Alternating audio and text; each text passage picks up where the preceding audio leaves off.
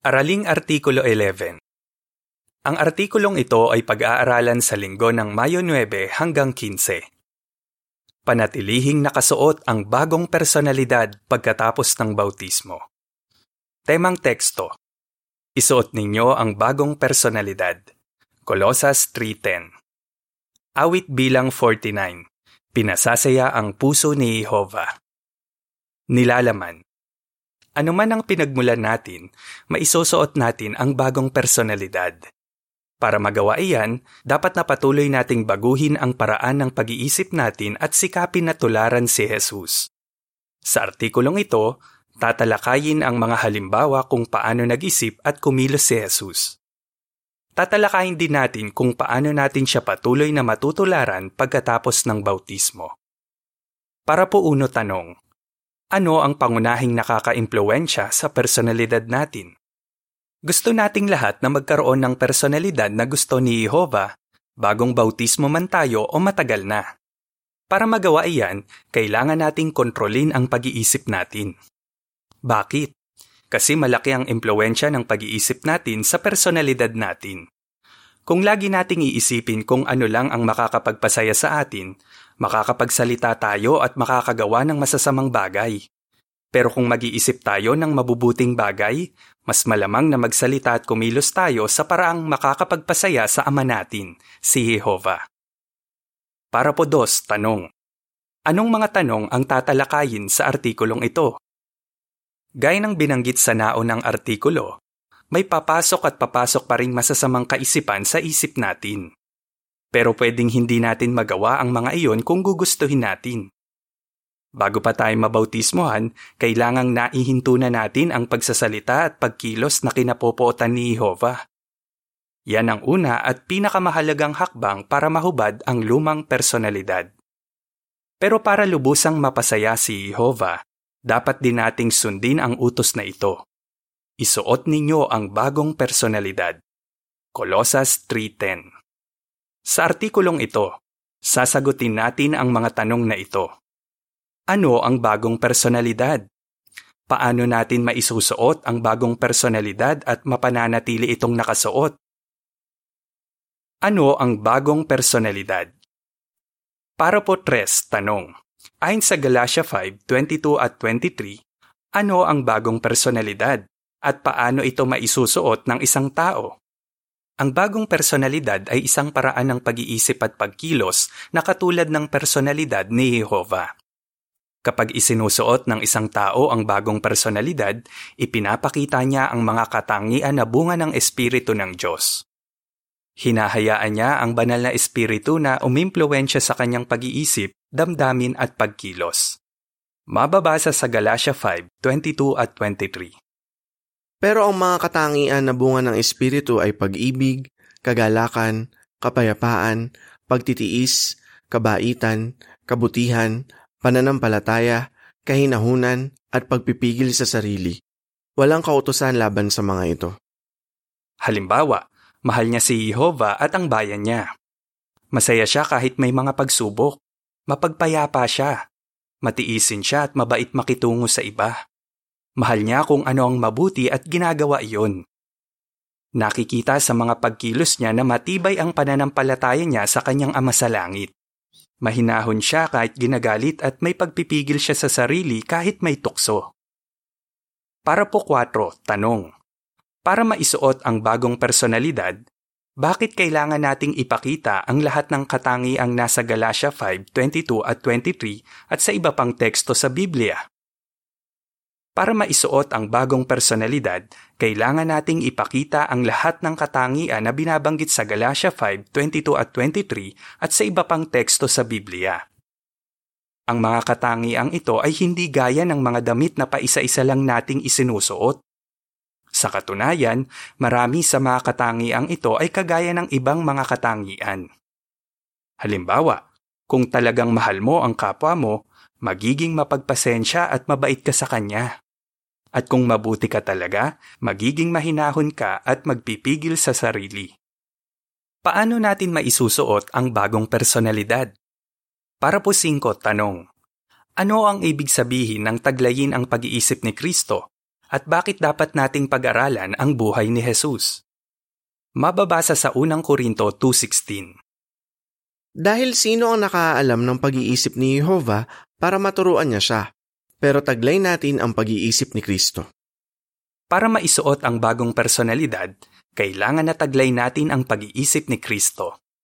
Sa ibang salita, dapat nating pag-aralan kung paano mag-isip si Jesus at pagkatapos ay tularan siya.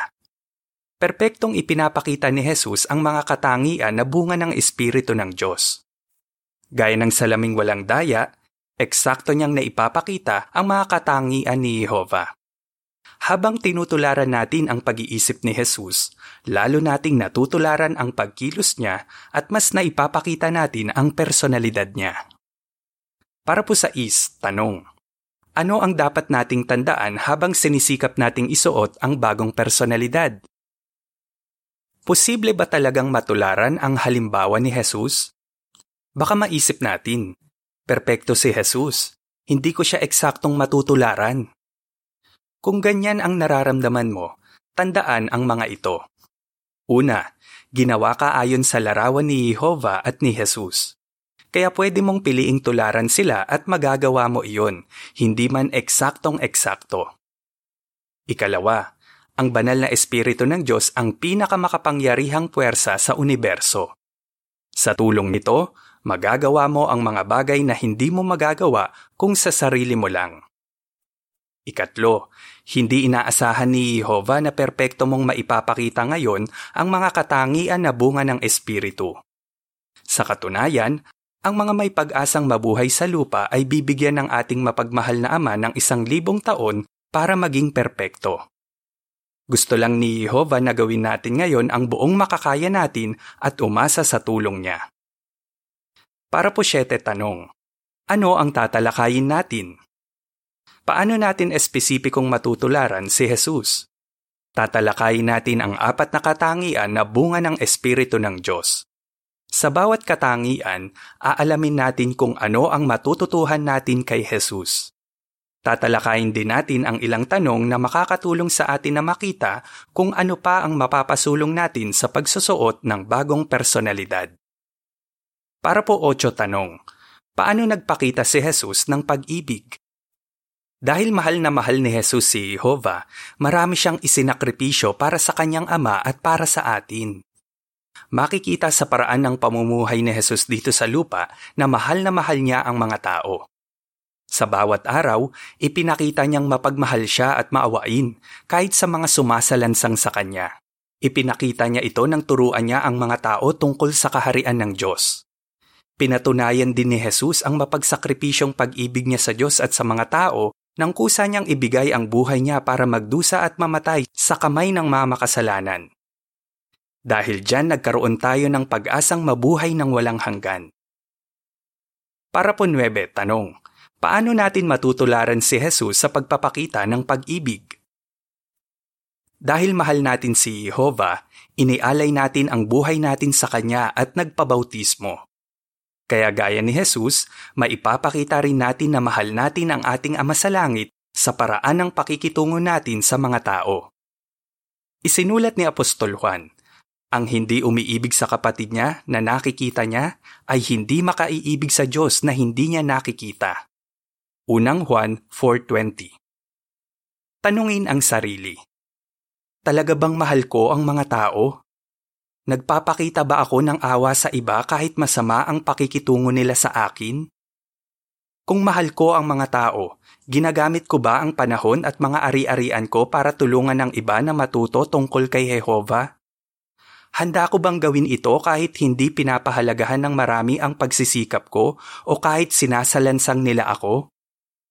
Pwede ko bang dagdagan ang panahong ginagamit ko sa paggawa ng alagad? Para po Jis, tanong, paano naging mapagpayapa si Jesus? Mapagpayapa si Jesus. Nang gawan siya ng masama ng mga tao, hindi siya gumanti. Pero hindi lang yon ang ginawa niya. Kusa siyang nakikipagpayapaan at pinapasigla rin niya ang iba na ayusin ang mga di pagkakasundo. Halimbawa, itinuro niya sa kanila na dapat silang makipagpayapaan sa mga kapatid para tanggapin ni Jehovah ang pagsamba nila. Paulit-ulit din niyang tinulungan ang mga apostol niya na tigilan ang pagtatalo-talo kung sino sa kanila ang pinakadakila. Para po onse, tanong, paano tayo magiging mapagpayapa? Para maging mapagpayapa, hindi lang natin iiwasang maging dahilan ng di pagkakasundo. Kailangan din nating mauna sa pakikipagpayapaan at pasiglahin ang mga kapatid na ayusin ang kanilang mga di pagkakasundo. Tanungin ang sarili. Handa ba akong magparaya para makipagpayapaan sa iba? Kapag may nakasakit sa akin, nagkikimkim ba ako ng sama ng loob? Hinihintay ko ba ang ibang tao na makipag-ayos sa akin o ako ang nauuna kahit na sa tingin ko siya ang may kasalanan? Kung angkop sa kalagayan, pinapasigla ko ba ang mga kapatid na makipagpayapaan sa iba?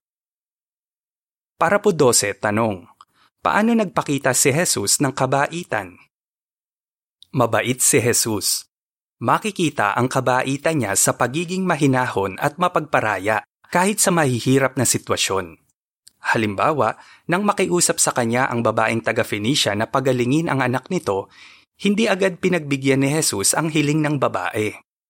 Pero nang makita ni Jesus ang malaking pananampalataya nito, pinagaling niya ang bata. Mabait si Jesus, pero hindi niya iniiwasang magbigay ng payo. Kung minsan, ipinapakita niya ang kabaitan kapag itinutuwid niya ang mga minamahal niya. Halimbawa, nang pigilan ni Pedro si Jesus sa paggawa ng kalooban ni Jehovah, sinaway siya ni Jesus sa harap ng ibang alagad. Ginawa niya ito hindi para ipahiya si Pedro, kundi para turuan siya at babalaan ang ibang alagad na huwag maging pangahas. Siguradong napahiya si Pedro, pero nakinabang siya sa disiplinang yon. Para po trese, tanong, paano natin maipapakita ang kabaitan? Para maipakita mo ang kabaitan sa mga minamahal mo, kung minsan baka kailangan mo silang payuhan. Kung gagawin mo iyan, tularan si Jesus. Magbigay ng payo mula sa mga prinsipyo sa salita ng Diyos. Maging mahinahon. Isipin na gusto nilang gawin kung ano ang tama. Magtiwala na tatanggapin nila ang payo mo kasi mahal nila si Jehovah at mahal ka nila. Tanungin ang sarili. Mayroon ba akong lakas ng loob na magsalita kapag nakikita kong gumagawa ng mali ang isang kapatid? Kung kailangan kong magbigay ng payo, masakit ba akong magsalita o mabait? Ano ang motibo ko sa pagpapayo? Ginagawa ko ba yon dahil naiinis ako o gusto kong makatulong? Para po katorse, tanong, paano nagpakita si Jesus ng kabutihan? Hindi lang alam ni Jesus kung ano ang mabuti. Ipinakita niya rin iyon. Mahal ni Jesus ang ama niya, kaya lagi niyang ginagawa ang tama ng may tamang motibo. Ang isang mabuting tao ay laging naghahanap ng pagkakataon para tulungan ang iba. At ginagawa niya sila ng mabuti. Hindi sapat na alam lang natin kung ano ang tama. Dapat na gawin natin iyon ng may tamang motibo. Baka maisip mo, posible bang gawin ang tama ng may maling motibo? Oo. Halimbawa, sinabi ni Jesus na may ilang nagbibigay ng limos sa mahihirap pero tinitiyak nila na malalaman ito ng iba. Mukha namang maganda ang ginagawa nilang pagbibigay. Pero hindi masaya si Jehovah sa ginagawa nila. Ayon sa caption ng larawan para sa parapo five, eight, ten, twelve at fourteen, habang tinutularan natin ang pag-iisip ni Jesus, mas naipapakita natin ang personalidad niya. Para po fifteen, tanong, paano natin maipapakita ang kabutihan? Masasabi lang na mabuti tayo kung gagawin natin ang tama ng may tamang motibo. Baka maitanong mo, alam ko ba kung ano ang tama at ginagawa ko ba iyon? Ano ang motibo ko sa paggawa ng mabuti? Paano natin maiingatan ang bagong personalidad natin? Para po sixteen, tanong, ano ang dapat nating gawin araw-araw at bakit? Hindi natin dapat isipin na kapag nabautismohan na tayo, lubusan na nating naisuot ang bagong personalidad at hindi na natin ito kailangang ingatan. Gaya ng isang bagong damit, ang bagong personalidad ay kailangang ingatan. Ang isang paraan para magawa ito ay kung hahanap tayo ng mga pagkakataon na maipakita araw-araw ang mga katangian na bunga ng Espiritu ng Diyos. Bakit? Kasi si Jehovah ay aktibong Diyos at ang kanyang Espiritu ay isang aktibong puwersa. Dahil dito, kaya tayong pakilusin ng mga katangian na bunga ng Espiritu at dapat tayong kumilos kaayon ng mga ito. Halimbawa, isinulat ng alagad na si Santiago, ang pananampalataya na walang gawa ay patay. Santiago two twenty-six. Totoo rin yan sa lahat ng iba pang katangian na bunga ng Espiritu ng Diyos. Sa tuwing ipinapakita natin ang mga katangiang ito, patunay ito na tinutulungan tayo ng Espiritu ng Diyos. Para po labinlima, tanong. Ano ang dapat nating gawin kung may mga pagkakataong hindi natin na ipapakita ang mga katangian na bunga ng Espiritu? Kahit matagal ng bautisado ang ilang Kristiyano, kung minsan hindi nila na ipapakita ang mga katangian na bunga ng Espiritu. Pero ang mahalaga, hindi tayo sumusuko. Pag-isipan ito. Kung napunit ang paborito mong damit, itatapon mo na ba agad iyon? Siyempre hindi. Siguradong aayusin mo yon hanggat pwede. At malamang na mas iingatan mo na yon. Kaya kapag may pagkakataong hindi ka naging mabait, matiisin o maibigin sa iba, huwag pang hinaan ng loob. Humingi ng tawad para maayos at maibalik mo ang magandang kaugnayan mo sa taong yon. At sikaping mapasulong pa ang mga katangian na bunga ng Espiritu. Para po labinwalo, tanong. Ano ang matitiyak natin? Nagpapasalamat tayo sa halimbawang iniwan ni Jesus sa atin. Habang tinutularan natin ang pag-iisip niya, mas madali nating matutularan ang pagkilos niya. Habang kumikilos tayong gaya ni Jesus, mas maisusuot natin ang bagong personalidad. Sa artikulong ito, apat na katangian lang na bunga ng Espiritu ng Diyos ang tinalakay natin. Makabubuti kung maglalaan ka ng panahon para pag-aralan pa ang ibang katangian na bunga ng Espiritu at pag-isipan kung paano mo yon na ipapakita. May mga artikulo tungkol sa paksang ito sa publikasyong Tulong sa Pag-aaral ng Mga Saksi ni Jehovah sa ilalim ng paksang Kristiyanong Pamumuhay at pagkatapos Bunga ng Espiritu. Makakatiyak ka na tutulungan ka ni Jehovah kung sisikapin mong isuot ang bagong personalidad at pananatilihin mo itong nakasuot. Natatandaan mo ba? Ano ang bagong personalidad? Paano natin maisusuot ang bagong personalidad? Paano natin maiingatan ang bagong personalidad? Awit bilang one twenty-seven. Ang uri ng pagkatao na dapat kong taglayin. Katapusan ng artikulo.